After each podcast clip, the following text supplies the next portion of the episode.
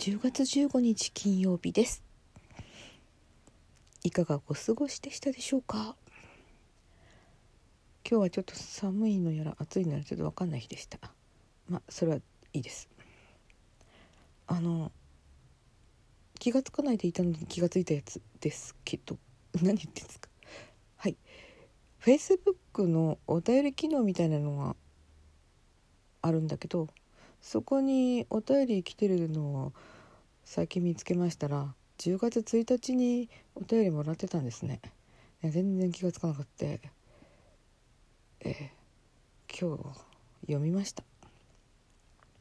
そしたらすごい昔に知り合った SNS のお友達からのものでした。えー、Facebook のお付き合いの前にはあの昔々の掲示板っていうものがあった時にバイオリンの掲示板っていうのがあってそこで知り合った人だったと思いますね。でその後 mixi に移行してっていう流れだったんじゃないかな。で mixi に最近ログインしてますか？私はあの、まあ、お久しぶりですという流れだったんですけど私はこうん、この度 mixiを退会するにあたり昔の日記を読み返すと大変懐かしい思いがしましたとそういう出だしでした。はい、私も mixiは全然ログインしてなくてログインのログインの方法すらも分かんなくなってしまっててそんな状態でしたけど彼女の文面ではあの頃のバイオリンに対するギラギラした気持ち誰に向けていたんだろうかっていうのはあのあるまあ、限定的な人たちに向けて私は書いていたように思いますみたいなことを書いてあった。で、うん、今では当時あんなに夢中になってバイオリンをやっていてそのほとんどをここちょっとお聞きくださいそのほとんどを習得してしまったので今はあの時のような切羽詰まったような気持ちではなく穏やかな気持ちでいますって。そう書いてありました。すごいな。そして、えー、子供たち自分の子供たちも大きくなってその時々に出会った楽器を今は彼らなりに楽しくやっています。バイオリンをやってたわけじゃないんですねきっとね。で確かギターをやるとかあとなんかドラムなんかもなんか聞いたことがあったような気がしますね。で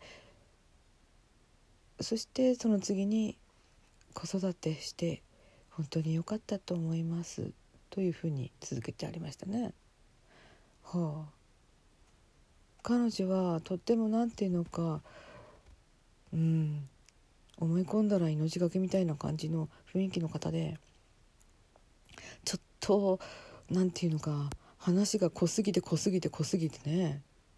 あの、まあ、つい私なんかのような万年初心者はなんか随分、うん、お勉強になるような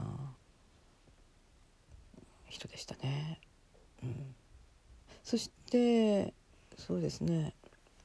私はその方と一度お会いしたことがあります。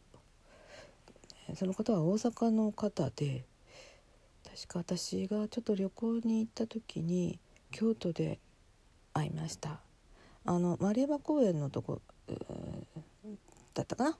にある長楽館っていう喫茶店で待ち合わせしてそこでランチ食べてあとはどうしたかちょっと忘れちゃいましたけどなんで長楽館にしたんだったかな。まあ私がそこは好きだったからだったと思います。ちょっと行きやすい場所でもあるしね。それとなんと彼女は結婚式を長楽館でやったんですってその時聞いたの。思い出した。うん。素晴らしいわね。長楽館で結婚式。うん。すごい高いお店。いや何を言ってるんですか私は。彼女はねあの音楽大学を出た方でした。ででバイオリンではなくてピアノ科の方でピアノで卒業されましたしかしながら副科で学んだバイオリンにものすごく心を奪われてでもまあそのまたバイオリンを勉強しに大学に入るというわけではなくていろいろな先生についたり独学したりしてあのものすごい勢いで、まあ、結局音楽大学の学生さんがやるようなものは全部やっていた感じですね。しかも自分でカリキュラム決めてここまでやりました。っていう記録っていうのをまあ mixiなりに書いていたんじゃなかったかなあとはねなんかねメルマガみたいなのを作っていてそれ私あの当時読ませていただいたこともありましたね。うん、というようなすごい懐かしい方からのお便りでした。私その時まで全然知らなかったショーソンっていう作曲家？それをやってるっていうことをまあ彼女から知って「翔さんって誰?」ってちょっと思った思うのを今思い出しております。